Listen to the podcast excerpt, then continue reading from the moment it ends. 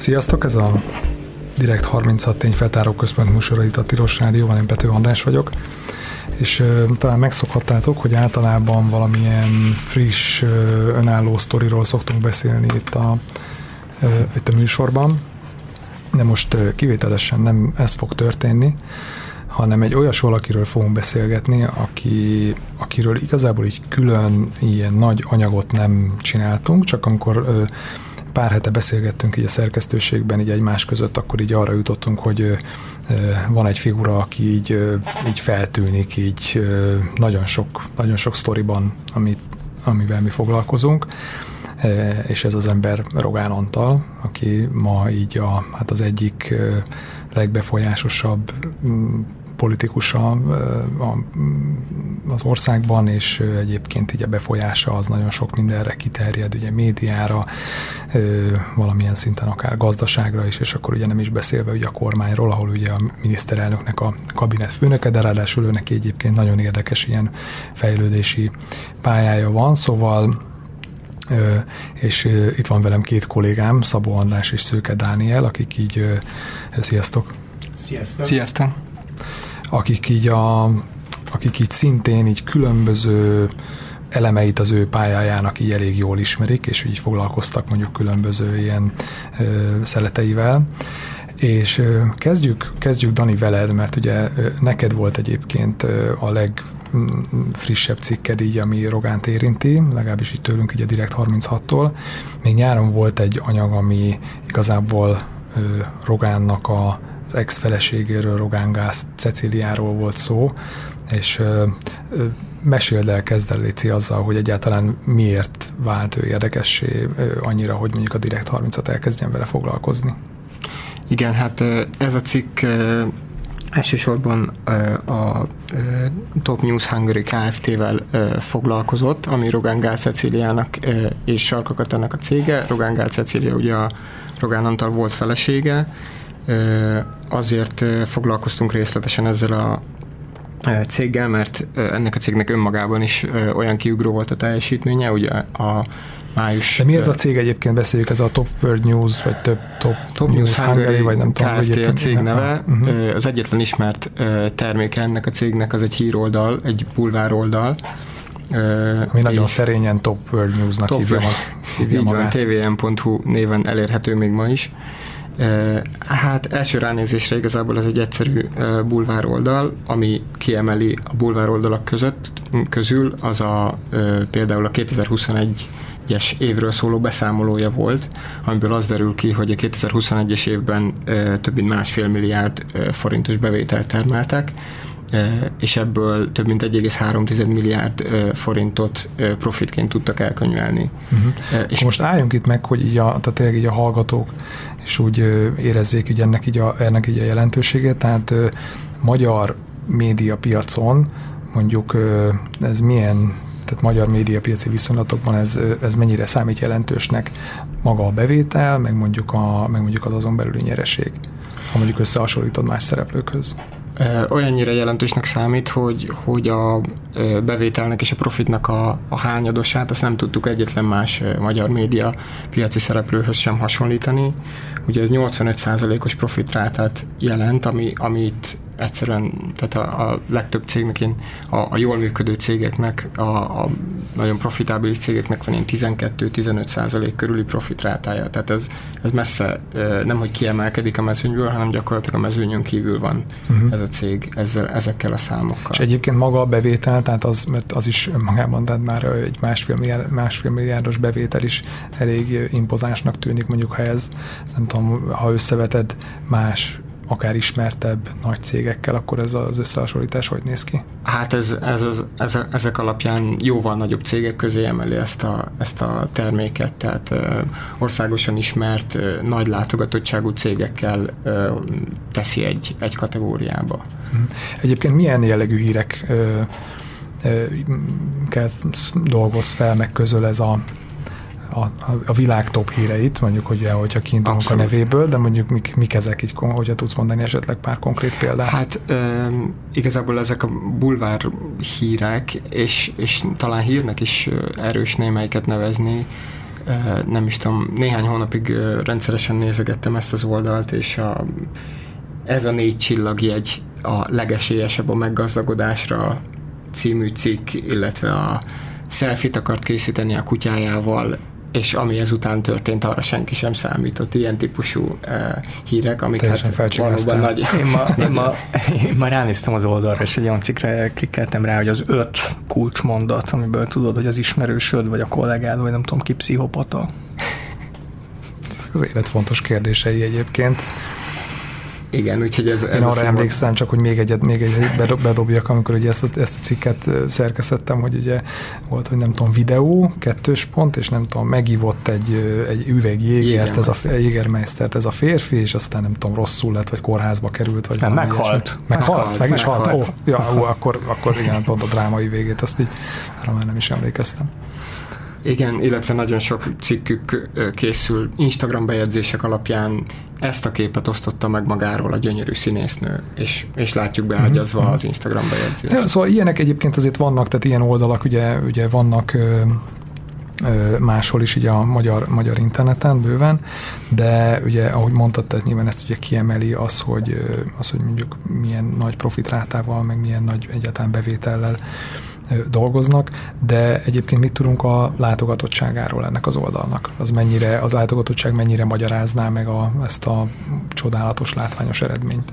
E, igazából nem, hogy megmagyarázza, hanem még, még kevésbé érthetővé teszi a, a nagy arányú bevételt. E, hosszabb ideig vizsgáltuk a látogatottságát ennek az oldalnak több elemző oldal segítségével, és azt láttuk, hogy, hogy éves szinten nem éri el a látogatók száma 3 milliót, illetve napi szinten van, van olyan napjuk, amikor a két, 2000-en sem kattintanak rá erre az oldalra. Tehát ez egy nagyon alacsony látogatottságnak számít. Közösségi média aktivitásokat is vizsgáltuk, amivel ugye lehetne ezt egy kicsit boostolni, hogy többen kattintsanak az oldalra, többen elérjék a cikkeiket, és azt láttuk, hogy, hogy van olyan, hogy néha egy hónapig sem kerül ki új poszt a, a közösségi médiába róluk, ami egy, egy híroldalnál ugye elképzelhetetlen, amikor naponta 5-6 posztban jelentkeznek, vagy néha még többen, illetve viszonylag sok követőjük van ehhez képest a Facebookon több mint 20 ezer, de rendszeresen van olyan, hogy nem, nem érkezik reakció a kitett posztokra, vagy mondjuk egy-két ember reagál rájuk. Uh-huh. Tehát nagyon alacsony a, az elérésük is, illetve a reakciók száma is. Uh-huh. Na és mire jutottál, amikor annak néztél utána, hogy honnan is jön ez a ö, sok pénz? Ugye, azt, azt viszonylag nehéz ö, megállapítani, hogy egy, egy cégnek kivel vannak szerződései, honnan, honnan vannak a bevételei. Úgyhogy mi annak próbáltunk utána nézni, hogy magán az oldalon vannak-e annak nyomai, hogy, hogy kikkel állnak kapcsolatban, kivel állhatnak szerződésben, milyen hirdetők jelennek meg az oldalon.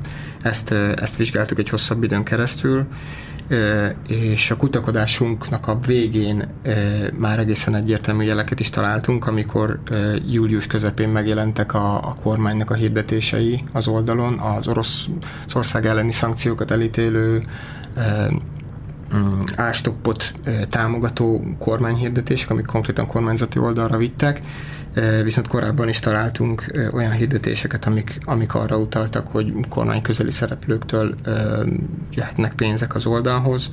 Ilyen volt a legszembetűnőbb egy Podgyász nevű magazinnak a hirdetése.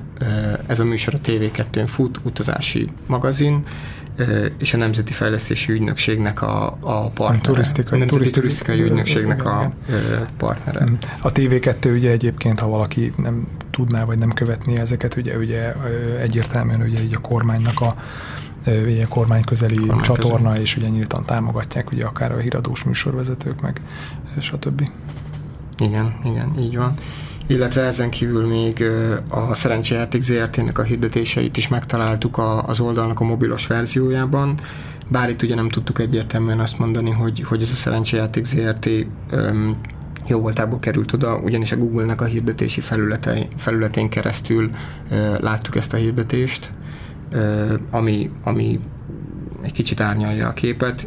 Rákérdeztünk a szerencsejáték ZRT-nél is, hogy hogyan került oda ez a hirdetés, és ők azt mondták, hogy, hogy a megbízott médiakezelő cég az, aki dönt arról, hogy hova kerüljenek a hirdetéseik. Tehát ez, ez nem egy direkt nyom volt, viszont a másik kettő az egyértelműen mhm. köthető volt a hirdetőhöz. Uh-huh. Mennyiben köthetők ezek a hirdetők, meg ezek a különböző cégek, vagy a turisztikai ügynökség, ezek konkrétan Rogán Antalhoz? Hát ugye a Nemzeti Turisztikai Ügynökség is, illetve a Szerencsejáték ZRT is a kabinetiroda alá tartozó helyettesítmény vagy intézmény, tehát ilyen, ilyen formán direktben köthető a Rogán vezette minisztériumhoz uh-huh. ez a két szervezet.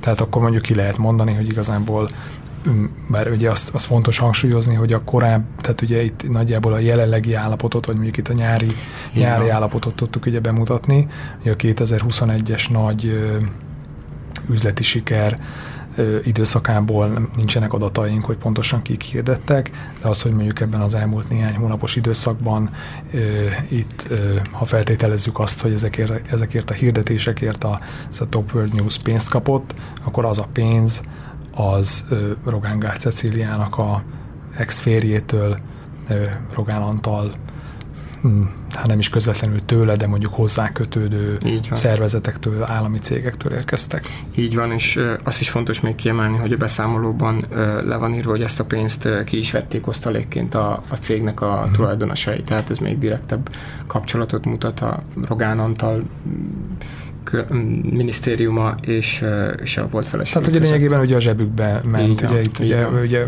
fele-fele tulajdonban van a, a Cecíliának meg a Sarkakatának, vagy? Azt hiszem, hogy nagyobb százalékban Sarkakatának, de, de közel azonos, közel hmm. azonos százalékban tulajdonolják a céget. Hmm aki szintén, aki nem mozog, nem mozog annyira otthonosan az ilyen celebritások világában, Sarkakatáról mit érdemes tudni? Azon kívül, hogy üzlettársa Rogán Ceciliának? Hát ők régóta, régóta mm, üzlettársak, illetve a Hajdú Péternek a volt felesége, aki szintén a TV2 berkein belül mm, producer tevékenységet mm. folytat, sok, sok műsor gyárt a TV2 mm. közelében régóta. Mm. Meg mostani férjének ugye vannak szintén ilyen ö, kormányzati megbízásai, ö, nem? A, így van, így van. Sőt, neki, a, ö, neki van egy másik... Mármint a sarkakat a mostani férjének. Ja, igen, igen, igen, igen, igen. igen. Uh, igen, és neki van egy másik bulvár oldala, ami amin szintén található kormányzati hirdetések. Ezt, ezt ebben a cikkben nem vizsgáltuk, de ez is, tehát erről, erről több más honlapon is láttunk információt, meg elemzéseket, hogy, hogy oda honnan érkezhetnek a hmm. És ott is hasonló profitráta rátát mutattak ki, vagy? Ö, nagyságrendileg hasonló, a TVN még mindig ö, első helyen van ebben a kategóriában, de, de igen, ott is, ott is ö, milliárd fölötti hmm. eredményt értek. Volt még a cikkednek egy érdekes része arról, hogy ugye hogyan terelődik a forgalom, ez az egyébként nem túl nagy forgalom az oldalra. Ugye ide egyrészt, hogy vannak ilyen kereső oldalak, vagy nem is ilyen hírgyűjtő oldalakon, bocsánat, ezeken keresztül, meg, meg egyébként az egyik nagy magyar média vállalat is London keresztül is, az ő felületein is keresztül érkeztek oda a látogatók. Nem tudom, hogy erről beszélnél egy kicsit részletesebben. Igen, igen. Elkezdtük alaposabban megvizsgálni azt, hogy honnan érkezik a forgalom erre az oldalra azután, hogy láttuk azt, hogy valószínűleg nem a közösségi média felől terelik ide az olvasókat, és azt láttuk, hogy a, az oldalnak a látogatóinak a 90%-a úgynevezett gyűjtő oldalakról érkezik.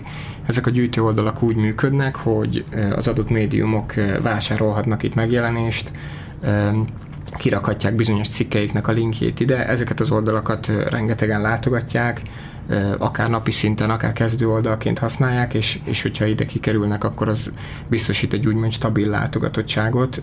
Ezek a, ezek a gyűjtő oldalakra bekerülés, ez nem olcsó dolog. Egy link napi szinten ilyen több százezer forintba kerül, hogy, hogy kint szerepeljen. Uh-huh. Tehát ezt, ezt szokták nevezni vásárolt forgalomnak is.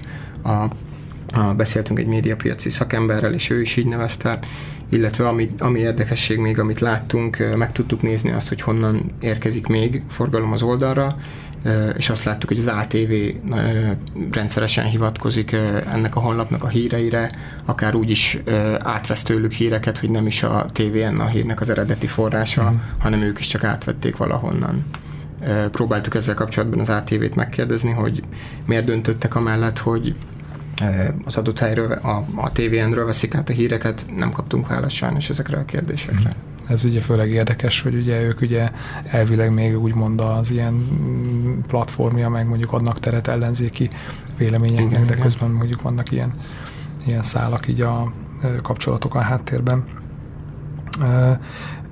Még arról mondjál pár szót, hogy aztán volt ennek olyan Ugye akkor, amikor ez megjelent, még július végén ez a, ez a cikked, akkor egyébként ugye nagyon sokan átvették, meg nagyon sokan feldolgozták ezt a hírt, és aztán az egyik egy ellenzéki képviselő kérdést is tett fel ezzel kapcsolatban, amit aztán valaki meg így feljelentésként értelmezett, hogy ott pontosan mi is így történt. Van, így van. A Vadai Ágnes volt ez a aki felkarolta ezt az ügyet, és kérdés intézett ezzel kapcsolatban a, az illetékes szervekhez, és volt is egy vizsgálat ezzel kapcsolatban, ami megállapította, hogy nem történt semmiféle visszaélés, illetve semmilyen szabálytalanság. Ez egy üzleti modell, ami, ami jól működött ezután. Hát nekik nagyon jól, igen. És azért a, csak visszakanyarodva Rogán, Rogán Antalra, hogy azért ez mennyire érdekes, hogy ugye Rogán Antal ugye most tart a harmadik feleségénél, és azért az első két feleségénél tényleg kimutathatók, hogy mind a két ex-feleségnek a családja azért valamilyen formában jutott közpénzhez. Ugye most végig beszéltük ugye a második feleséget, Rogán Ceciliát, de ugye ne feledkezzünk meg, hogy Rogán Antalnak volt egy első, első felesége, akit 2000, jól emlékszem, 2006-ba vált el, és ugye a hölgy újra házasodott, hozzáment egy üzletemberhez, Gubic Ágostonhoz, és a Kubica Ágoston már Rogán Antal ex-feleségével az oldalán, már, már ugye házaspár voltak, amikor Gubica Ágoston hát egy elég jó üzleti lehetőséghez jutott az állam részéről. A Gubica Ágostonnak a cége az állami tulajdonú Exim Banknál elnyert egy olyan pályázatot, hogy az ő cége az Exim Banknak egy 16 milliárd forintos alapját kezelheti, és mi ezzel a Gubic Ágostonnal ugye foglalkoztunk, direkten írtunk róla egy, egy portrészerű cikket, és tehát ő az állami Exim Banktól nyerte ezt az elég, elég jól csengő szerződést, és igaz, hogy az Exim Bankot akkor nem Rogán Antal minisztériuma felügyelte, hanem a külügyminisztérium, de az viszont érdekes volt, hogy a szerződés elnyerésének pillanatában a banknak a vezérigazgató helyettese, Puskás András, ugye Rogán Antalnak egy régi ismerőse, régi bizalmasa, Rogán Antalnak alpolgármestere volt. Szomszédok voltak. Szomszédok volt. Így van, és azt is ugye ebbe a cikkben mi be tudtuk mutatni, hogy mielőtt eldölt volna, hogy kinyeri ezt a pályázatot, Gubic Ágoston ment be az Exim Bankba, és Puskás Andrással találkoztak, többek között erről a, erről a pályázatról is beszélgettek, amiről aztán később ő lett a, ő lett a győztese, szóval csak egy ilyen kis kit kitérőnek, hogy azért a ex-feleségek története szerintem érdekes közpénz szempontjából. Igen, egyébként itt az is érdekes, hogy ugye Rogán Gál Cecília már újra megházasodott, vagy újra házasodott, és, és aztán valami, volt valami kis szünet, de igazából újra, vagy továbbra is ugye az ex-férjének a nyilván nagyon ismert nevét használja, tehát ugye Rogán Gál Cecíliaként szerepel ugye a különböző cégiratokban, igen, talán néhány hónap volt az, amikor Gál Cecíliaként volt jelen, és aztán, aztán ez visszaváltozott mm. Rogán Gál Ugye azt talán mondani sem kell, hogy egyrészt, hogy azt sem kell mondani, hogy megkerestük őket, tehát ugye a, a céget is, meg így, így, így, így elvileg ugye Rogán Gál Cecíliához is eljutottak a kérdéseink, de hogyha jól értem, akkor nem válaszoltak, Igen, nem reagáltak semmit. Nem kaptunk erre választ Mm. És Dani, nézed még egyébként a TVN-nek a híreit, így rákattantál valamennyire? hát ma alaposabban megnéztem, mm. illetve nem, nem akkor láttam utoljára, amikor kiment ez a cikk, azért hetente egyszer általában ránézek, amikor... És most milyen amikor... futnak rajta? A podgyász az még mindig fut. Mm-hmm igazából a, abban az időszakban, amikor írtam ezt a cikket, akkor, akkor olyan sokat néztem, hogy most már azért nem szoktam sok időt eltölteni ezen a honlapon, csak a vezető híreket nézem meg, hogy így tudjon orientálni, hogy mi történnek a világban, ugye a legfontosabb hírekkel kapcsolatban. Mm, mm, hát top world news. Így van. De hát ugye nyilván Rogán Antal nem csak ezért érdekes, hanem ő tényleg most már lehet azt mondani, hogy több évtizede így a politika élvonalában van, és egyébként elég ilyen kacskaringós ö, ö, pályát futott be, és mind a ketten így, a, van velem még Szabó András kollégám maradt itt, a Daninak el kellett mennie, és ugye így, így, így mindketten egyébként így különböző szakaszait így elég jól megismertük így az, az újságírói munkánk során. Igen, és a, András, pont neked volt 2012-ben még ugye a régi, régi, régi Origón, ami Igen, még ezt a... ilyenkor mindig hangsúlyozom, hogy ez a régi Origó volt. Mielőtt még ugye a kor, kormány elfoglalta volna, és az még egy abszolút kormánytól független régi Origón volt Rogán Antalról egy, egy két részes két részes portréd, mm, és ugye jól emlékszem, ez abban abba az időszakban jelent meg, amikor a 2010-es kormányváltás után már lehetett látni, hogy Rogán Antal egy, egy ilyen kulcsfontosságú, amikor a 2010-es kormányváltás után már lehetett látni, hogy Rogán Antal egy, egy ilyen kulcsfontosságú figura a kormányzatban, a Fidesz, Fidesz parlamenti képviselői közül az egyik leg, legfontosabb figura, legérdekesebb törvényjavaslatokat beterjesztő figurák egyike, de akkor még ezek a nagy botrányai előtt, előtt voltunk, ezek a mindenféle vagyonosodás, meg mindenféle botrány előtti időszakban, és jól emlékszem, ennek a cikknek nagyjából az volt a mondani valója, vagy azt a folyamatot mutattad be, hogy a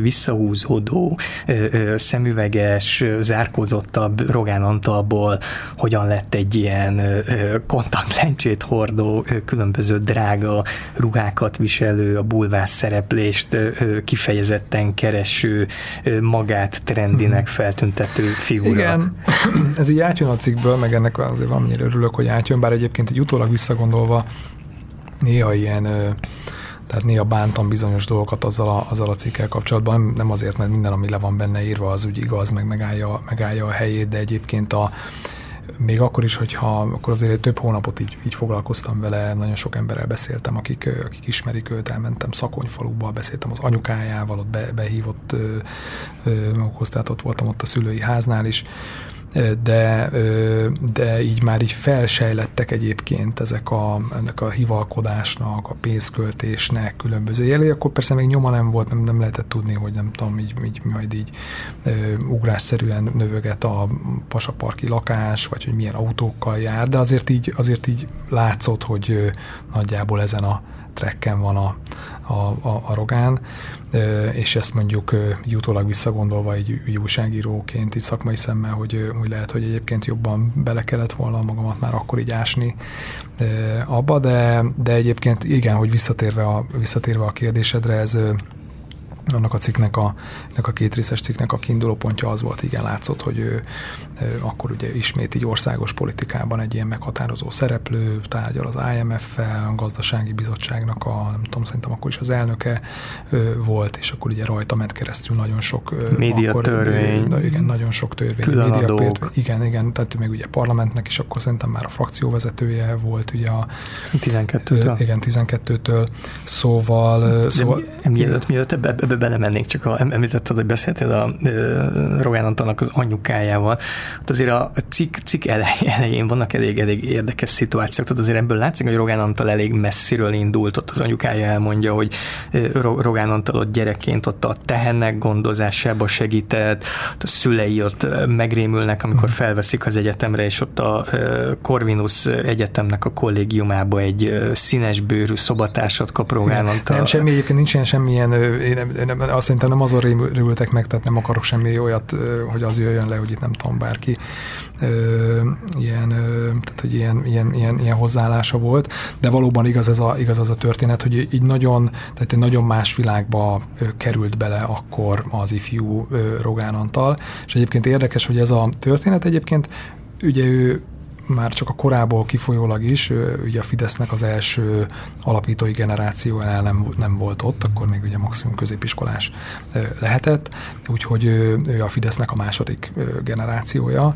akik ugye a 90-es évek közepén, 90-es évek második felében kerültek oda így a párthoz, de amúgy a pálya, amit, amit, ő, amit ő végigjárt, az, az sok szempontból hasonlít arra, amit, amit nagyon sok Fideszes, meg Fidesz alapító, meg Fidesznek máig meghatározó figurája végigjárt, ugye beleérte Orbán Viktort is, aki szintén ugye egy faluban nőtt fel, gyerekkorának egy nagy részét egy faluban töltötte, ugye elég szerény körülmények között, de ugye mm, első generációs értelmiségiként itt is ugye a, az anyukája szakásnő volt a helyi óvodában, Szakonyfaluban. Ez egy nagyon kicsi, egy néhány százfős falu ott a, a, osztrák az határoz osztrák, osztrák határoz közel, tényleg, tehát most is, hát most is szóval tíz évvel ezelőtt, amikor ott jártam, tehát, tehát látszott, hogy, hogy nyilván ez nem egy különösebben gazdag település, bár egyébként egy, egy, egy ilyen takaros hely, ahogy, ahogy mondani, mondani szokták, meg egyébként akkor már azért látszott, hogy mondjuk a rogánéknak a, a, a háza, tehát a szülői ház az azért szépen fel volt újítva, meg ö, nagyon rendben volt, rendben volt ö, ö, téve, de hogy ö, igen, tehát a, a, az édesapja az helyi boltnak a vezetője volt, és nagyon sokat, nagyon sokat dolgoztak, és, és alapvetően egy ilyen szerény körülmények között éltek, meg nem volt, tehát nem, azt a Rogán maga el is mondta, akkor ez is egyébként így, hogy mennyire más világ, hogy akkor, amikor, ez, akkor, akkor, amikor ezt a cikket, cikket készítettem, akkor egyébként több órát tudtam beszélni a Rogánnal, és akkor nagyon sok mindenre rá tudtam kérdezni nála. Igen, és, ak- akkoriban igen, még, még, még, még szóba állt igen, újságírókkal. Igen. Tehát. És, és szóval, hogy ebből a aztán középiskolában már egyébként nyilván Szakonyfaluban nem volt középiskola, tehát ugye máshova, máshova járt, de ott is egyébként egy ilyen nagyon visszahúzódó, könyvmoly típusú ö, gyerek volt, de érdekes módon nem volt, tehát nem azt sem mondanám, nem az a karikatúra típus, akit így, így ki, kiközösítettek, vagy nem tudom, megvertek az öltözőben, tehát nem ez a típusú gyerek volt, ugyanúgy, ahogy el, elmondták a, a, az egykori iskolatársai, meg, meg ismerősei, hogy, hogy egyébként úgy része volt így a közösségnek, csak ő amúgy ő, ő nem focizott, hanem ebben mondjuk kilóg ugye a Fidesz alapítói közül, hogy hanem ő mondjuk inkább nem tudom, olvasgatott, beült a busznak a hátsó ülésére, és akkor ott szépen olvasott, olvasott hazáig. És ugye ez a kollégium évek, ugye említettem, hogy a Corvinuszt, meg szakollégista, meg, meg ö, ö, különböző helyeken jártat a politika, meg a fidesz hogyan találtak egymásra, a Fidelitas alapítása, Gyurk András, tehát ő ez, mm-hmm. ezekkel a figurákkal viszonylag hamar, hamar megtalálta kapcsolódási pontot, és akkor egy Fidelitas-on keresztül ö, ö, Hát amikor, amikor, fe, amikor úgymond felkerült Budapestre, mert nem szeretem ezt a kifejezést én magam is vidéki, vidéki lévén, de hogy, hogy amikor elkerült ugye a Corvinusra, és egyébként annak is a pénzügy tanszékre, vagy nem tudom, vagy a pénzügyi szakirányra, azt hiszem így hívták, szóval, hogy ami, ami ha, ha jól tudom, akkor mondjuk a, akkor az ilyen keményebbnek, keményebb szakiránynak számított, és Először még egy ilyen külső, valami kőbányai kollégiumban lakott, ott volt ez a ö, gánai ö, származású ö, ö, szobatársa, akit a Rogán saját bevallása szerint egyébként nagyon bírt, meg nagyon örült, hogy ott van neki ez a ö, fiú, akinek volt autója, ami akkor egy nagy, nagy szám volt. Csak aztán nagy, csak... nagy Renault talán? Vagy... Egy nagy Renault talán? Vagy nem, Peugeot vagy valami ilyeség. Igen, igen. Na de nem, igen, ne, ne veszünk el ilyen, ilyen részletekben. Egyébként az a fiú aztán órákra nem nagyon szeretett járni, járni, és akkor ezért viszonylag hamar kikerült az egyetemről.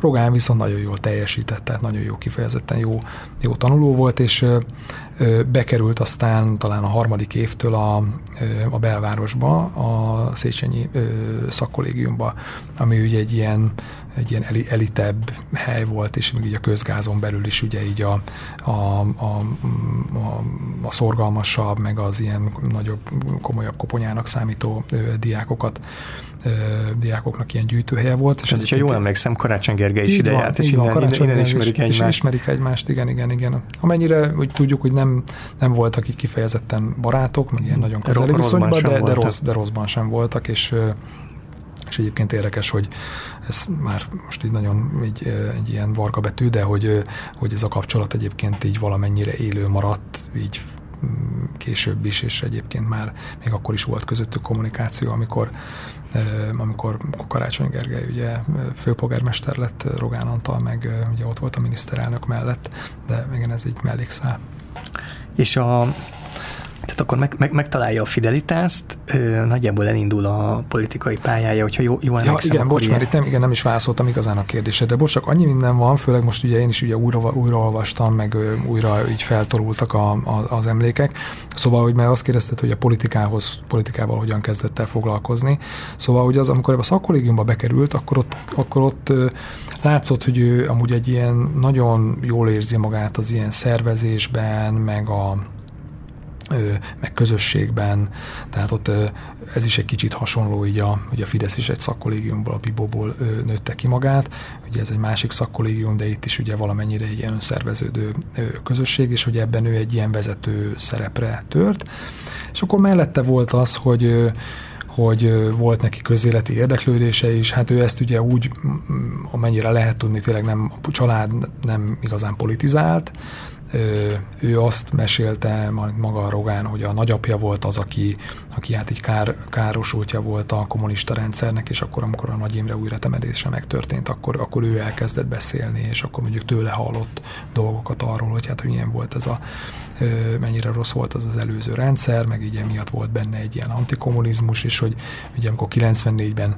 ö, ö, nyert az MSP, akkor az, az, az így és a bevallása szerint, igen, igen, akkor az ugye illetve hát ugye az SZDSZ-szel együtt volt meg, szerintem a, ö, ö, ugye a kétharmad, és így ö, ö, és így mm, így volt benne egy ilyen sok, meg hogy na hát akkor valamit, valamit tenni kell, és akkor először egyébként belépett a helyi MDF-be, vagy ott próbálkozott, aztán ugye az már ilyen szétesés állapotában volt, és akkor elkezdtek ilyen, ilyen konzervatív, nem tudom, diák köröket, meg ilyen szerveződéseket csinálni, aztán viszonylag hamar oda kerültek a, a Fideszhez, és akkor megalapították a, a Fideszt, ami egyébként érdekes, csak ilyen... Vagy a Fidelitást. Fi, a, Fide, igen, ja, igen, a Fidelitást. E, újra alapították, mert a Fidesznek volt amúgy egyébként valamilyen ifjúsági szervezete, és egyébként a, az érdekes, hogy később a Rogán néha úgy, úgy hivatkozott magára, még ilyen hivatalos közléseken, vagy ilyen oldalakon is, hogy hogy a Fidelitasnak alapítója volt, de igazából az derült ki, hogy nem, tehát ő nem volt ott az alapításnál, és a, ő ugye azt mondja, hogy igazából csak azért, mert akkor éppen nem tudott Budapesten lenni, és aztán viszonylag hamar később csatlakozott. És onnan aztán ugye viszonylag viszonylag egyenes volt neki a pálya, meg így gyorsan, ugye ez a Fidesznek egy ilyen felívelő szakasza volt, ugye 98-as választásokkal, és igen, akkor és, viszonylag és, hamar a politikai vonalába kerül. Igen, és akkor nem csak egyszerűen 98-ból parlamenti képviselő lesz, hanem már bekerül ugye akkor a kormányra kerülő Fidesz miniszterelnök kiváló Orbán Viktornak a, a kabinettjébe, és ahogy néztem, akkor elég ilyen, ilyen, ilyen konfliktusos, kemény nyilatkozatai voltak, ezzel, ezzel hívta fel magára a figyelmet, de, de, de ő továbbra is ez a, ez a zárkózott Rogán Antal volt, tehát akkor még azért nem azt a Rogán Antalt látotta az ember a tévébe, akit ő most a, amennyire, amennyire az akkori, meg tehát ismerőseivel, meg régi barátaival beszéltem, hogy ő, igen, tehát ő neki ö, neki nem természetes ö, az, hogy ö, igen, tehát hogy megnyíljon így a ö, meg ö, így mások előtt. Meg egyébként az sem, hogy mondjuk ilyen könnyen kapcsolatot teremtsen így, így másokkal. Mondjuk ilyen szempontból az Orbán egyébként így nagyon, nagyon más. Én nekem viszonylag kevés azok is régi, mondjuk, mint amit csináltam vele egyszer hosszabb interjút, meg volt, hogy néha el lehetett csípni még ugye így, így parlamentben, vagy így rendezvényeken, és akkor ő benne, ő benne megvan ez a mm, egyébként a, a sikeres politikusokra jellemző tulajdonság, hogy így, így, így nagyon könnyen tud, ha akar nyilván, valamiféle ilyen, ilyen, ilyen, ilyen kapcsolatot teremteni, meg az a típus, aki úgy, úgy könnyen szóba elegyedik valakivel. Szóval Rogán azért úgy jellemezték, hogy ő nem ez a, a típus, aki ilyen könnyen, könnyen feloldódik. Viszont mellette meg egy ilyen nagyon céltudatos, nagyon ambiciózus valakiről, valakiről van szó, és egyébként nagyon nagy munkabírással, szerintem ezek valószínűleg ma is máig, máig jellemzőek rá. Szóval, hogy valóban ebben az időszakban akkor az volt, hogy, hogy ott látott egy olyan egyébként valamennyire egy ilyen lyukat, hogy na, akkor ő most így észre tudja vetetni magát azzal, hogyha ő így beszól, ha így harsány, és akkor ugye ő volt az egyik leg, leg, legharsányabb ilyen kormánypárti képviselő, aki a legkeményebben e, tudta szidni, meg így legkeményebben bele tudott állni a, a kormány, a, a, az ellenzéki, tehát baloldali, liberális politikusokkal való vitákba, de egyébként ez sok fideszes, akkori fideszes politikusban is így ilyen kicsit ilyen visszatetszést keltett, tehát így talán az írja le legjobban, hogy a, a saját pártársai úgy becézték, hogy a háta mögött, hogy arrogán, tehát az, az, az arrogánsból. Igen, de, de úgy, úgy emlékszem, hogy ebben az időszakban Szijjártó Péter is az a kemény, belemenős, uh-huh. válok térdig a Balatonba, a, szidom a szocialistákat, velem szemben a szocialista hát, nyaraló. ugye ezt most így nem tudom, lehet így nem is annyira ilyen pszichologizálás, vagy ilyen kicsit lehet, hogy belemagyarázás, de, de valószínűleg ez lehetett az az időszak, amikor őnek, ők amúgy nyilván mi azt láttuk, hogy a, a nyilvánosságnak, meg, a, meg, a, meg, a, meg az ellenzéki politikusoknak beszélnek, meg nekik szerepelnek, de valójában valószínűleg egyetlen embernek szerepeltek ők igazán, és az Orbán Viktor volt. Tehát az ő, ő kegyeibe akartak beférkőzni, meg ő neki akartak bizonyítani, és, és végül is sikerült nekik. Tehát ugye mind a ketten most jelenleg ugye abszolút kulcspozícióban vannak a kormányban. És ugye vég, véget ér az első Orbán kormány időszak 98-2002 között, ugye 2002-ben meg 2006 kapcsolatban is egy, egy fideszes verességgel zárult a 2002-es meg a 2006-os parlamenti választás. Ezeket az időszakokat Rogán Antal hogyan, hogyan élte túl? Főleg ugye 2006-os mm. volt neki igazán kellemetlen, akkor ugye kampányfőnöke is volt a Fidesz kampányának. Igen, igen. Hát a, a 2002-nél ugye az volt, hogy akkor ő azért nem, tehát ő, ő, ő, neki nem volt azt hiszem, hogy ilyen igazán komoly szerepe magában a, magában a kampányban, szóval ott, ott igazán komoly ilyen felelősséget így nem kellett neki, neki vállalnia. Ö, amennyire tudjuk, 2002 után akkor így az Orbán egyébként így számított volna rá, és így, így maga mellett akarta ö, tartani, de a Rogán akkor azt mondta, hogy ugye, akkor ugye az Orbának nyilván akkor volt ugye ez a nagy újra szervezése az egész jobboldalnak, polgári, körök, polgári körök, igen. Szóval a, a Rogánnak akkor így ilyen magánéletileg nehéz időszaka volt, tehát akkor volt egyébként a, az első feleségével így megromlott a, megromlott a házassága, és akkor így akkor így kérte az Orbántól, hogy most legalább mit tudom, egy évig őt így egy kicsit így pihentesse. És, a, és az Orbán ezt elfogadta, és a, és a Rogán egyébként meg így mm, megtalálta magának a, a belvárost, mint egy ilyen mint egy ilyen, az ötödik kerületet. Igen, az ötödik kerületet, hogy egyfajta ilyen saját ilyen játszótérnek. Amúgy is egyébként az egy mm, alapvetően egy ilyen jobboldali kerület volt, meg fideszes vezetés volt ott korábban, és csak ilyen mindenféle belharcok voltak, meg mindenféle tehát ilyen szétesés állapotában volt ott a párt, és akkor ő abba, abba bejött így fajta ilyen rendcsinálónak, és aztán ugye ott építette fel magát, később ugye polgármesterré. Igen, meg, még beszéljünk igen, a 2006-os. Igen, de a 2006-os kampány, főleg, főleg az, az, egy jó, az egy jó kérdés, hogy azt ugye hogyan tudta ő túlélni. túlélni, de egyébként valószínűleg amiatt tudta túlélni, hogy ugye az Orbán is túlélte.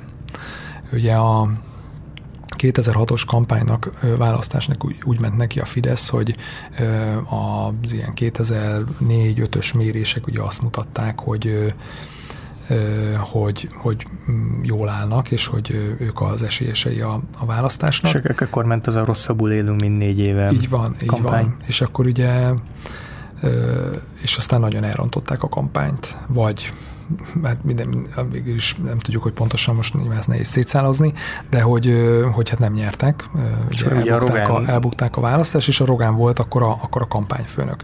2004 után, ugye 2004-es ugye európai parlamenti választásokat azt az első európai parlamenti választásokat azt ugye lényegében megnyerte a Fidesz, Ugye ez volt ugye az első ilyen nagy pofon ugye az akkori MSZP-SZDSZ koalíciónak, ugye utána, szerintem ha jól emlékszem, de a Kojavicsák, ugye utána bukott meg ugye a Megyesi, jött ugye a Gyurcsány, szóval, szóval igazából, hogy nekik állt a, az ászló, de aztán valahogy mégsem jött össze, és ugye a, a ebben most ez megint messzire vinne, de egyébként ugye majdnem az, Or, majdnem az Orbán is belebukott 2006-ban, aztán amikor ő nyilván nagyon jól kihasználta a, a, a 2006 őszét, az összödi beszédet, meg a, meg a többit, és akkor ugye ezzel úgy vissza tudott jönni, és aztán végül is ezzel a Rogán is vissza tudott jönni.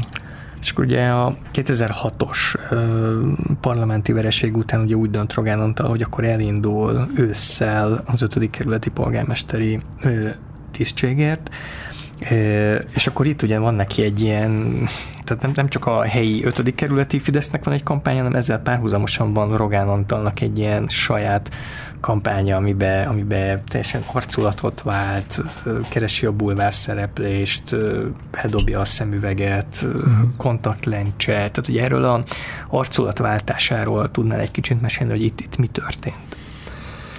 Mert azért az, az nem, nem, nem túl gyakori, hogy egy, uh-huh. egy mhm. politikus ekkor átalakuláson megy át. Igen, meg hogy ennyire, ennyire gyorsan, tehát a, a Rogán akkor ott felismerte azt, hogy ő neki ez a, őt valamennyire ez a 98-2002 közötti időszak, amikor ő nagyon a frontvonalban volt, amikor ő volt így a, a pártnak az ökle, ugye ő volt az arrogán, ugye ez azért így őt elkoptatta. És, és akkor ő benne valószínűleg nagyon hosszú távú ambíciók is dolgoztak. Ugye egyébként ez a 2000-es évek elején volt neki egy olyan nyilatkozata, amit állítólag azóta megbánt, hogy nem tudom, akár ilyen tíz éves távlatban ő el tudja képzelni, hogy a, akár a pártnak a vezetője legyen, meg az országnak a miniszterelnöke, ami azért igen, egy, nem, nem gyakran mondom a Fidesz, ma, ma, már, ma már aztán főleg nem, de akkor még ugye elhangzott tőle egy, tőle egy ilyen és valószínűleg hát így nem rugaszkodunk el nagyon a valóságtól, hogyha azt mondjuk, hogy ugye ez, a, ez az építkezés, tehát ugye kicsit így kiment így szélre, vagy egy keresett magának egy pályát, ahol mondjuk így az Orbántól egy kicsit távolabb, hogy akkor elkezdi így felépíteni magát, és ugye egyébként az akkori kommunikációja az már közel sem ez a, ez a nagyon ilyen beszólogatós, hanem ez a tényleg, hát én itt polgármester vagyok, foglalkozom a helyi ügyekkel, meg tudom, meg tudom oldani a problémákat, és mellette ugye rá találta az akkor még egyébként jóval-jóval nagyobb befolyással bíró ugye bulvárlapoknak a, a, az erejére, meg rátalált azokra, mint egyfajta eszköz, és akkor ott volt körülötte egy, egy, egy stáb, amelyik, amelyik dolgozott, dolgozott vele ezen, ezeken a különböző ilyen szerepléseken, az imázsán, és egyébként ez a stáb volt az, amelyik egyébként Orbán Viktorral nak is dolgozott, ugye itt a Habony Árpád, Kaminski Fanni, akik aztán egy ideig ugye házaspár is voltak, szóval ez egy ilyen tudatos építkezés volt, az egy más kérdés, hogy mennyire autentikus, tehát ugye valaki nem tudom 5-10 évvel előtte ugye inkább ilyen kis szemüveges stréber, nem tudom, meg aki elmegy amikor elmegy, mesélték róla így, így, így, így, így barátai, ismerősei, hogy még az első házassága előtt a legény búcsúnő volt a legjózanabb. Szóval, hogy tehát egy ilyen karakter, és akkor meg hirtelen átváltozik egy ilyen lezsernek tűnő, lazázni próbáló, nem tudom, időnként azzal volt, aztán utána később azzal viccelődött, hogy nem tudom, Fidelitas bulikon ő hogyan ö, ö, rúgott ki a hámból.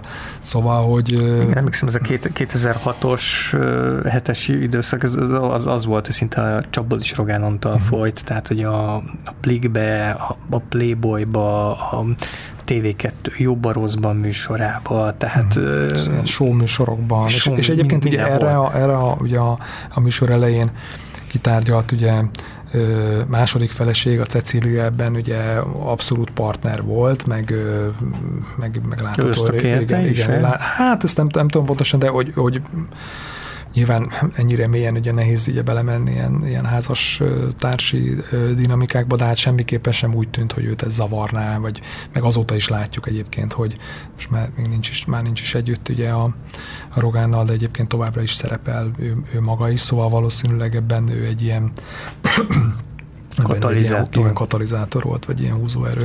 És csak még a, a végezetül a, befejezzük erről a cikkről való beszélgetést, meg ugye említette itt egy kulcsnevet, Habony Árpádot, uh-huh. és arról, hogy tudnál mondani pár, pár gondolatot, hogy, hogy Rogán Antal és Habony Árpád hogyan talált egy, egy, egymásra, vagy ez a, ez a duó, ami aztán a későbbi 2010 utáni kormányzati években ilyen elég meghatározó lett, mint a kormány kommunikációját meghatározó, nagyon erős duó, hogy, hogy nekik ez a barátságuk, a barátság uh-huh. volt a köztük, hát, ez hogy ezt indult? Megint, ezt megint így nehéz, nehéz így megállapítani, de szóval érdekes, mert a ö, ugye a valahogy egyébként ilyen fővárosi Fideszen keresztül került a habony, amennyire tudjuk így rekonstruálni, így az Orbán közelébe. Ugye ott az a, az alaptörténet, hogy 2002-es választási vereség ugye megtörténik, ugye megrázza teljesen ugye a, a Fideszt. A, a, az addig a Fidesznek dolgozó tanácsadók azok, azok ugye partvonalra kerülnek, ugye itt a Vermer Andrásék, és ugye, a, a, a, ugye ott megnyílik egy ilyen üres tér így az Orbán, Orbán mellett, és ö, ö, Habony Árpád, akiről ugye azt tudjuk, hogy korábban tehát restaurátor volt, meg ilyen múzeumokban, múzeumokban dolgozott, és egyébként amennyire tudjuk őt a őt először a Dajcs Tamásnak ajánlotta be, aki ugye a fővárosi Fideszben meghatározó figura volt akkor, és akkor ő a Dajcshoz ajánlotta be egy Cselovszki Zoltán nevű ember, aki egyébként főépítészt volt aztán a belvárosban, meg ő, ő ezen egyébként ezen a műemlék vonalon így mozgott, és ugye ő ismerte a, ő ismerte a habonyt, és, és a habony elkezdett dolgozni először a Schmidt Pálnak a 2002-es amúgy szintén fő, fő, fő, főpolgármester, elvileg független főpolgármester volt, de hát ugye Fidesz, Fidesz támogatásával, és akkor így a, elégedettek voltak vele, bár ugye nem volt egy, nem volt ugye egy sikeres kampány, és akkor került így az Orbán, az Orbán környezetébe a, a habony, és mondom, hogy, hogy pontosan hol találkoztak, ezt nem, nem tudom, ugye amiatt, hogy itt a, meg volt ez a fővárosi Fidesz, amiben ugye a, a Rogán már amúgy is így aktív, aktív volt, meg mondom a Cselovszki később a Rogán polgármestersége alatt ugye pozícióban volt a, a, az ötödik kerületben, szóval lehet, hogy azon a vonalon találkoztak, vagy csak egyszerűen egyébként így az Orbán környezetében ö, ott ö, keringtek ö, mind a ketten, és aztán ahogy így a, az őket ismerők így leírták így a viszonyukat, ott nem tudom, hogy mennyire volt így barátság, biztos volt valamiféle kémia köztük, mert azért lehet lát, lehetett tudni, hogy egy társaságba is ö, ö, járnak, de hogy, ö, hogy valószínűleg az is, az is történt, hogy felmérték mind a ketten, hogy ö, hát mi is most így fontos emberek vagyunk itt az Orbán környezetében, ö, mind a kettőnkre számít az Orbán, és egyikünket se fog lecserélni a másikra, meg egyébként is kicsit ilyen, ugye a, a Habonynak más volt a szerepe, ő egy ilyen nagy vizionárius, ilyen megmondó ember, kinyilatkoztató valaki, Rogán talán meg az, aki, aki végrehajtja kíméletlenül ezeket a, a akár az Orbánnak, akár másnak ugye az ilyen vízióit, és akkor így, így végül is ezek a fogaskerekek így össze, összeilleszkedtek, és aztán Összeállt ugye, a dinamikus igen, és akkor, hogy, igen. És ugye hát összeállt ugye a 2006-os kampányra, ami ugye nem sült ö, jól el, de aztán később meg, ö, meg, ö, meg aztán mégiscsak eredményes volt. Még annyit hozzá akart, el akartam mesélni így, a, így az előzőekhez, hogy a, a, a, ahol igazán így tetten érhető volt talán az, hogy Rogán így mennyire így ö, ö, pályát, ö, nem, nem, nem jó szó pályát vált, hanem hogy más pályára, pályára állt, és hogy egyébként így valamennyire így a, személyisége is legalábbis mondjuk így a külső jegyeket tekintve ugye így, így, így, így változott, az a, az a 2000, ha minden igaz, akkor 2011-ben volt, ha jól számolom, akkor lehetett neki a 39. születésnapja, és ott a, a felesége, az akkori felesége, a Cecília szervezett neki egy, egy születésnapi partit a, az akkori Kyoto étteremben, ami ott közel van a, a Lánchídhoz. Ez később is ez ilyen visszatérő dolog volt, hogy ott habonnyal, meg Andy Vajnával, ja, meg... Igen, igen. Az egy, az egy ugye egy ilyen prémium, drágább, drágább étterem volt, ugye egy elég ilyen exkluzív, exkluzív helyen, és a, a, a oda Rogánnak a, meghívta így a barátait a, a, a Cecília, és meghívta egyébként a, a régebbi barátait, meg meghívta az új barátait is.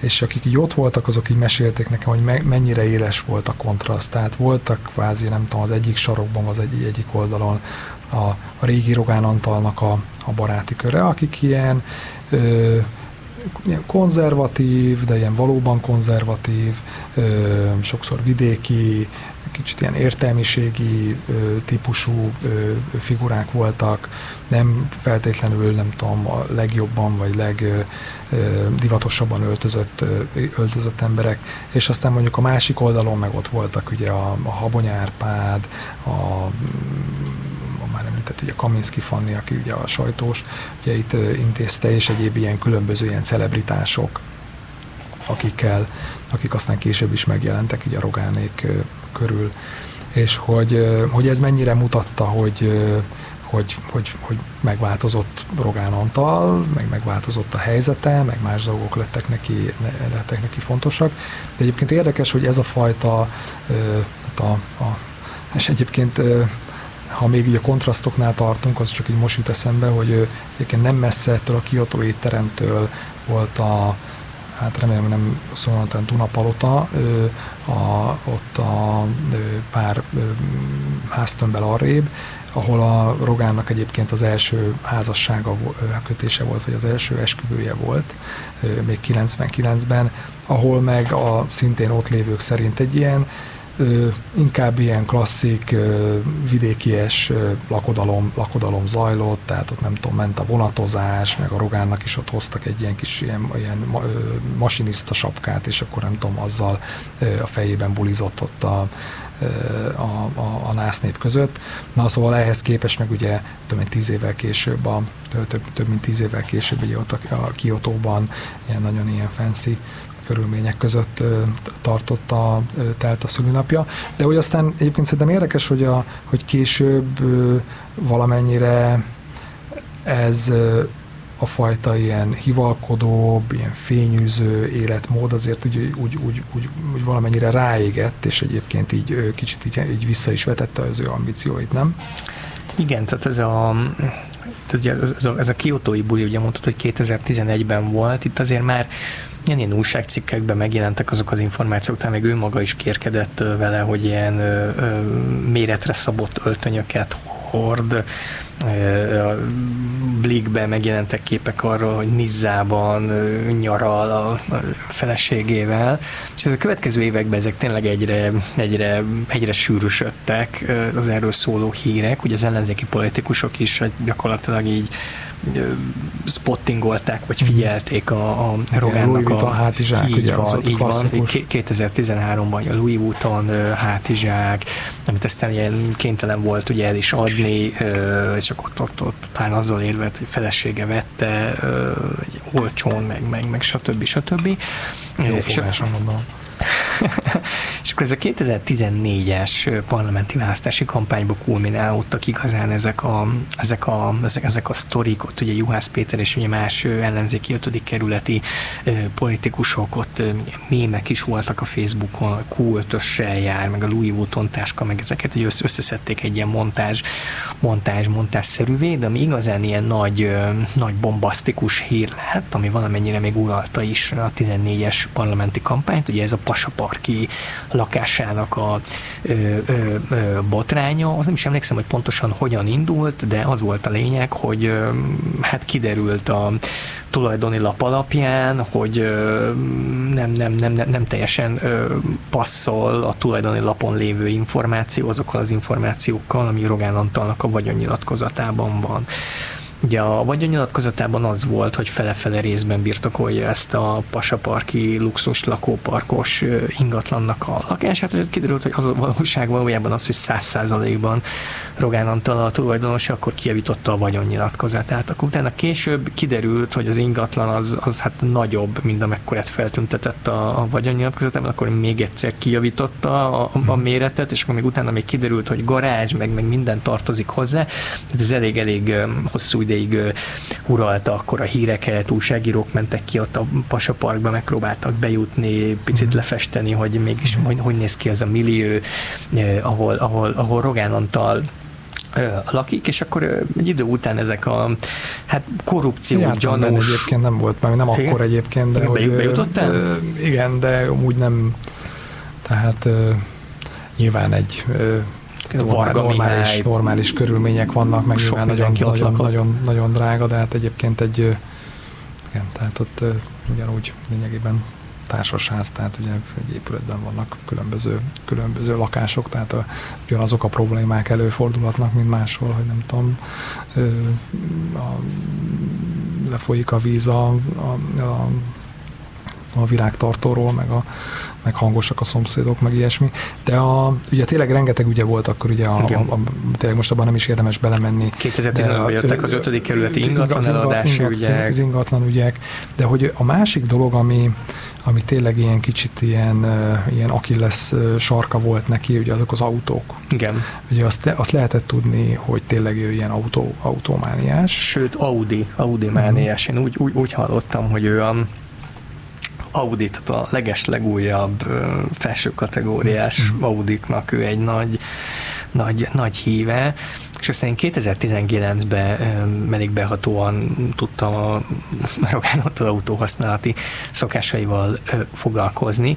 Gyakorlatilag itt ilyen belső dokumentumok alapján én azt tudtam bemutatni, hogy ilyen 2018-tól kezdve Rogán Antal ezeket a csúcskategóriás Audikat egy ilyen nagyon speciális módszerrel használja, egy úgynevezett tartós bérletet választ, és ez a, az, azért volt érdekes ez a tartós bérlet nevezetű megoldás, mert ezt cégekre találták ki. Tehát azok, azoknak a cégeknek találták ki, akik nem akarnak ilyen szervizeléssel, meg ilyenekkel bajlódni, viszont ez a cégek számára nagyon előnyös, mert az áfának, az adónak egy részét le tudták írni, de hát magánszemély számára ez, ez abszolút egy teljesen irreális volt, nem, nem tudja az adót leírni, nagyon-nagyon drága megoldás, ráadásul a tartós bérlet végén nem is lesz a tiéd a kocsi, mondjuk a leasingeléssel ellentétben. Rogán Antal viszont éveken keresztül az általam megismert dokumentumok szerint mégis ezt a nagyon drága megoldást választotta. Egész egyszerűen azért, mert így a, tehát jobban el tudott rejtőzni, gyakorlatilag azért a forgalmiban nem kerül be a neve, Például én egy ilyen cikk is úgy, úgy kezdődik egy ilyen filmszerű sztorival.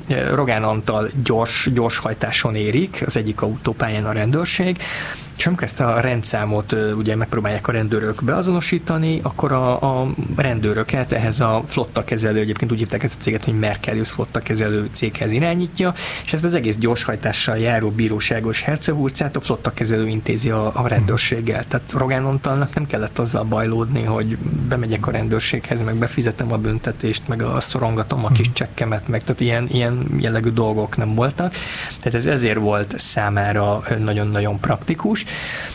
de ez tényleg ez egy, ez, ez egy borz, borzasztó drága megoldás. Én nem tudtam számszerűsíteni, hogy 2018, 2008-tól kezdve összesen Rogán Antal meg a felesége ezekre a felsőbb kategóriás Audikra volt köztük Q5-ös, Audi A6-os, ezekre összesen mennyit költött, ez ugye nagyba függ attól, hogy milyen az autó felszereltsége, különböző bérleti konstrukciók vannak, de viszont láttam egy olyan számlát, amit 2008-ban Rogán Cecilia nevére állítottak ki. Van egy telefonhívásunk.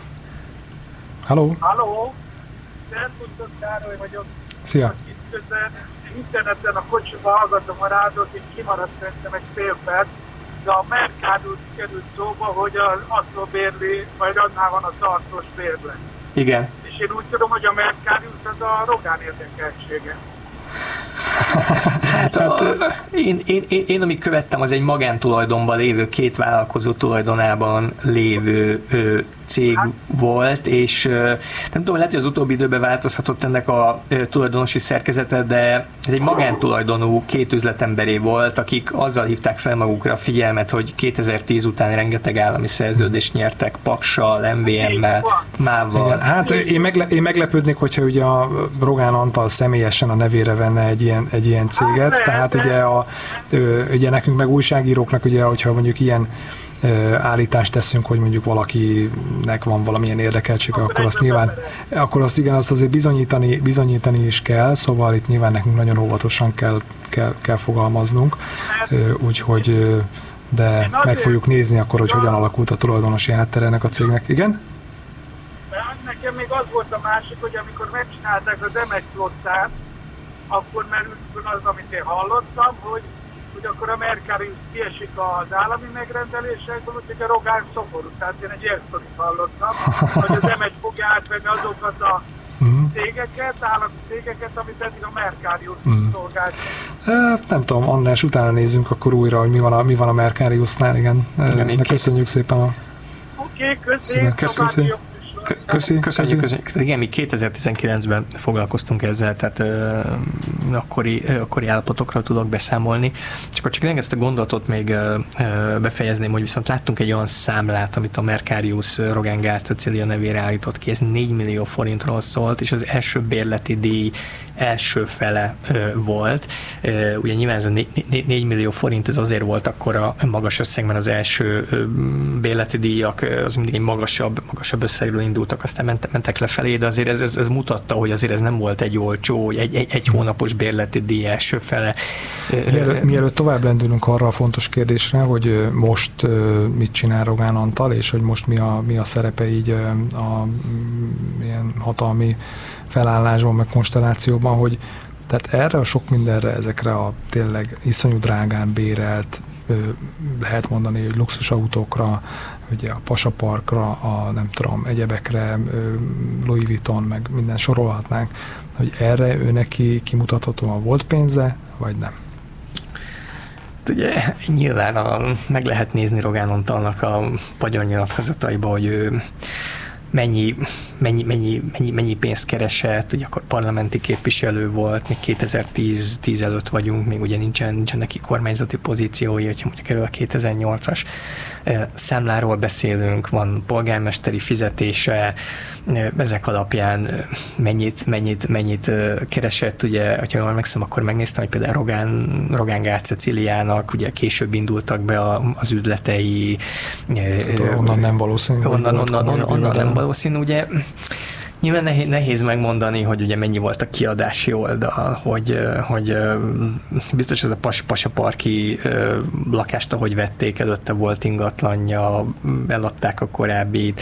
Ugye az autóbérleteknél nem, nem, igen, igen, nem tudom megmondani, hogy itt, itt hmm. mennyibe került, tehát nem, nem tudom párhuzamba tenni a, a bevételeivel, hogy mennyi, mennyi, mennyi ment ki a kiadásaira, úgyhogy ezt nyilván nehéz megmondani, de az látszott, hogy azért ő, ő, ő nagyobb lábon él, mint, mm. mint, mint, mint sok más politikus, mint sok meg, más akik, politikus, akik hasonló, igen, hasonló igen, pozícióban igen, vannak, ez papíron a, hasonló, hasonló összeget és ez, visznek haza. Ez, ez, ez, ez a tartós bérlet is tehát teljesen irreálisnak tűnt. Tehát én akikkel beszéltem szakértőkkel, így, így mondták, hogy ez teljesen nonsens, ez értelmetlen, nem, nem, nem csinál ilyet egy, egy, egy magán, magánember.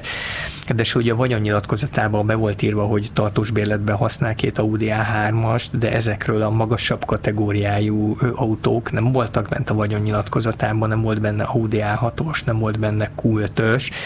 Tehát egyszerűen le is fotózták egy olyan Audi A6-ossal, amire neki az volt a magyarázata, hogy a Q3-as, amit egyébként használ, az pont szervizelik, és azért pont egy magasabb kategóriás autót adott mm. neki a okay. szerviz. Szóval ez nehéz, ne, nehéz ezekre a uh-huh kérdésekre válaszolni. Hogy Világ, neki... világ, világos, de muszáj volt így direktben rákérdeznem. A, ugye itt nyilván ilyen okokozati viszont az sokszor nehéz így, így megállapítani, de hogy ugye ahogy ezek sokasodtak, ezek a különböző botrányok, és akkor ugye nem beszéltünk még ugye a helikopterügyről, nem beszéltünk a, letelepedési, a letelepedési kötvényekről, nem beszéltünk ugye a Kertész Balázs, tehát az ő egyik ilyen régi szövetségesének a, a, az ügyeiről, de hogy aztán ő így ezt a, ezt a nagy ilyen bulvár, imázsépítő, nem tudom, személyes projektet, ezt, ezt szinte teljesen leépítette, nem? Tehát Rogánnak szerintem de már Facebook oldala sincs, meg Instagramja sincs, meg sem, legalábbis én nem tudok róla, hogy, hogy, hogy, hogy lenne, és ugye már ugye már nem szerepel az éppen futó sorozatokban sem, meg játék műsorokban sem, szóval de közben meg, közben meg mégis egy fontosabb, meg befolyásosabb, mint valaha talán. Igen, igen, igen. Tehát, a, tehát egy jól emlékszem, 2015 óta kabinetminiszter, tehát a miniszterelnöki kabinetirodának, ami ugye a miniszterelnöknek ez a munkaszervezete, vagy tudom, hogyan hívjam, annak a vezetője egy ilyen miniszteri rangban, gyakorlatilag ő Orbán Viktornak a kabinetfőnöke, és csak így ez a nyilvános szereplései, igen, tehát ugye volt 2016-ban ez a helikopteres ügy, tehát a Népszabadságnak gyakorlatilag az egyik utolsó sztoria volt, ami ugye arról szólt, hogy megkérdezték Rogán Antalt, hogy helikopterezette, mondta, hogy nem, és aztán kiderült, hogy a Népszabadságnak meg voltak képei, akkor ugye ellenmondásba keveredett, és talán szerintem ez volt az egyik utolsó sajtótájékoztatója, ahol ezt a helikopteres történetet próbálta magyarázni, és ezek miatt a különböző botrányok miatt ő, ő igen a nyilvánosság elől egyre inkább háttérbe vonul. Sőt, én megnéztem a parlamentben az előző ciklusban, tehát 18 és 22 között ő fel sem szólalt parlamenti képviselőként egyáltalán. Helyette inkább az egyik államtitkára, Dömötör Csaba mm. szerepelt, tehát ő abszolút nem látjuk napi szinten, nem tart sajtótájékoztatókat, gyakorlatilag szinte Orbán Viktor Facebook videóiban látjuk, hogy különböző ilyen fontos meetingekre, tanácskozásokra kíséri a miniszterelnököt, és igen, hát közben egy ilyen óriási hatalom ö, ö, ö, összpontosul a kezében. Tehát a, a fő feladata ilyen kabinetminiszterként gyakorlatilag Rogán Antalnak 2015 óta az, hogy ott ül a kormányban, és a napi kormányzati tevékenységek során azt próbálja elérni, hogy a Fidesznek a támogatottsága, a kormánypártnak a támogatottsága továbbra is a, az egekben legyen. Ennek érdekében ugye a kormányközeli médiák irányítása hozzá tartozik, kormányzati hirdetések, ugye a kormány üzeneteinek az eljuttatása hozzá tartozik. Tehát gyakorlatilag minden különböző területben, kormányzati területekben be tud avatkozni annak érdekében, hogy a, hogy a, a Fidesz a következő parlamenti választásokon jól jöjjen ki, és a Fidesznek az üzenetei eljussanak minden megfelelő választópolgárhoz tehát nap, napi szinten. Ez egy ö, óriási, ö, óriási ö, munka, és nem tudom, András, te mondjuk itt az Index történetével foglalkoztál, itt a méd, igen, igen, ugye amikor ugye felvezettem a, felvezettem a műsort, akkor ugye utaltam rá, hogy Rogán Antarról így külön ilyen nagy cikket nem írtunk, nem tudom, lehet, hogy majd, majd, majd kell, de hogy, de hogy egyébként így felbukkan így több nagy ilyen nyomozásunkban is, és nekem például az egyik ilyen az közelmúltban az a, az, az Index story volt, amikor azzal foglalkoztam így mélyebben, hogy, hogy ott is ugye előkerült. Ugye arról lehet tudni, hogy igen, amit mondtál, tehát hogy a kormányzati propagandagépezet valamilyen szinten így az ő radarán van, meg ugye az ő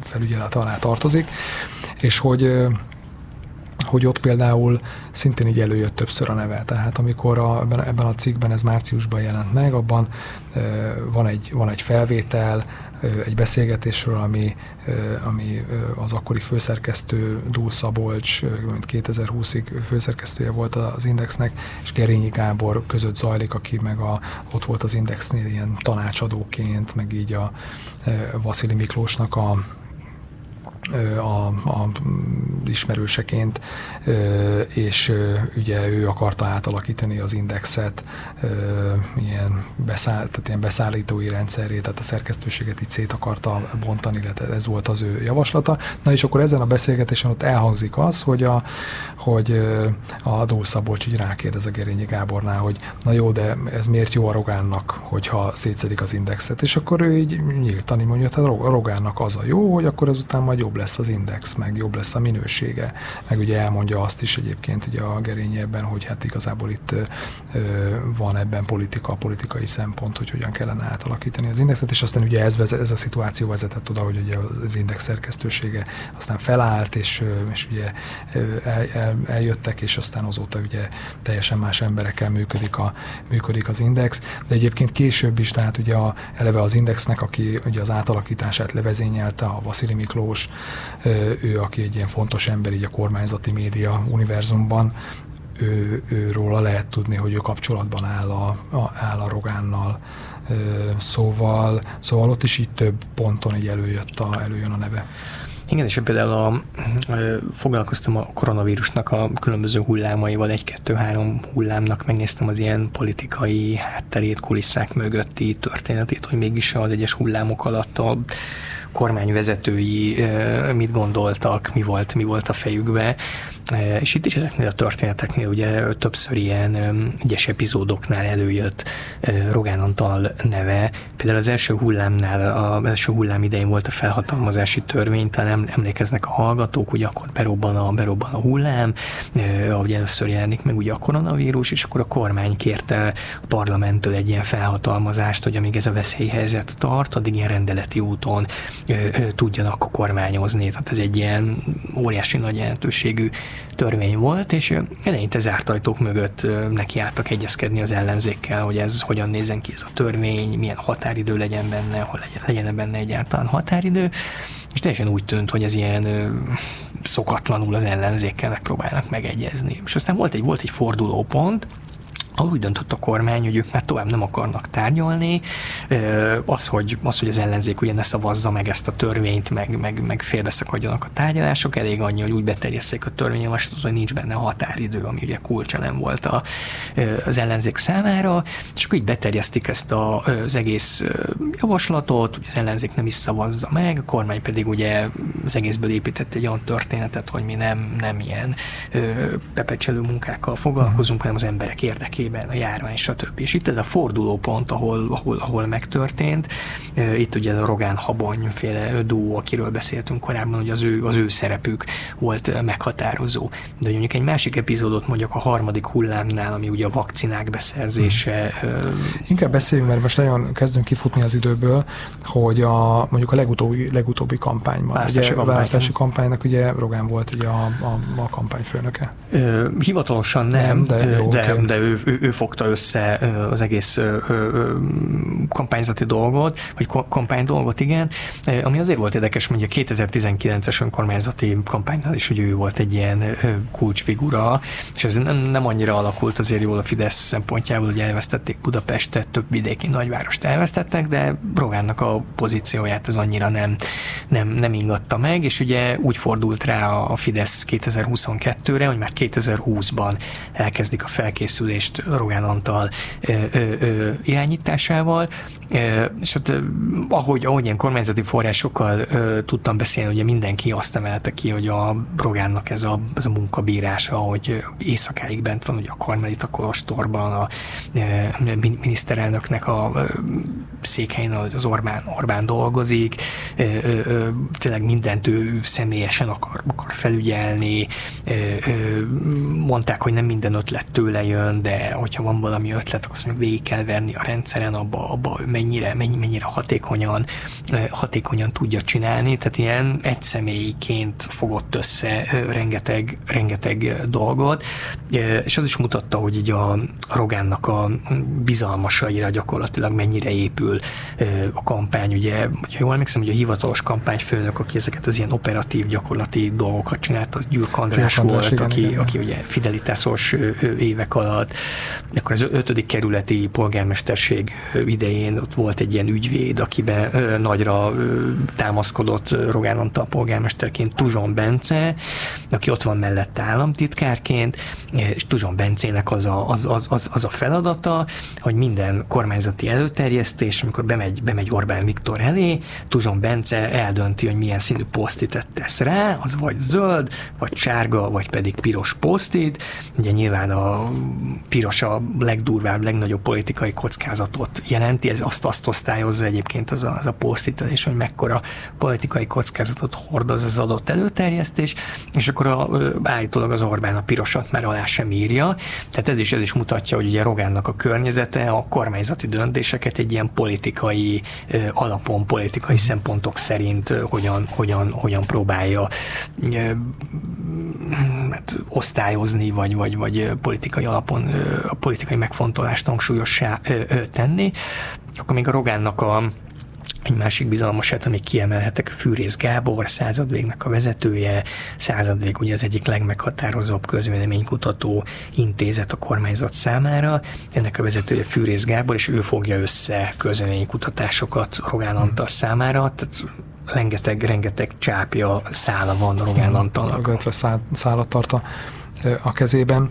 Hát egyébként erre a legendás munkabírásra, tehát a másik dolog, amire így visszaemlékszem, ebből a, még ezzel a tíz, ebből a tíz évvel ezelőtti portrécikből, akkor ugye őről azt tudni lehet, hogy az ő családja az úgy vend, ö, nemzetiséghez ö, tartozik. szlovén. És, szlovén, igen, igen, tehát ilyen magyarországi szlovének, és egyébként így otthon még volt, hogy szlovénül is, ö, is beszéltek, és róluk azt érdemes tudni, hogy állítólag ilyen, ilyen nagyon legendásan nagy munkabírású, munkabírású emberek, úgyhogy ezt, ezt, ezt biztos, hogy továbbra is, tehát magánál, magával, magával hozta, és ez, ez továbbra is megvan benne, mármint a Rogánban. És azt még, ott még egy záró gondolatot, hogyha még, még mondhatok, ami nagyon-nagyon érdekes volt még a választási kampányban, hogy ugye egyértelműen megerősödve került ki mhm. Rogán Antal ebből a választási kampányból.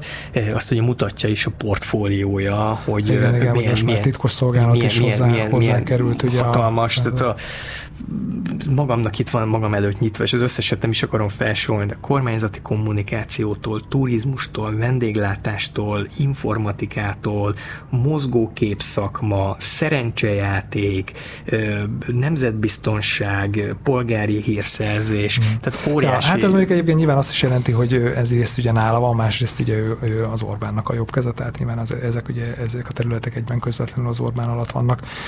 Na hát tényleg az a helyzet, hogy annyira izgalmas figura Rogán Antal, hogy még szerintem még egy műsort meg tudnánk vele tölteni. De Most beszéltünk mai, a harmadik mai... felségéről. igen, igen, de az adásidőnk ma lejárt. Nagyon szépen köszönjük a figyelmet.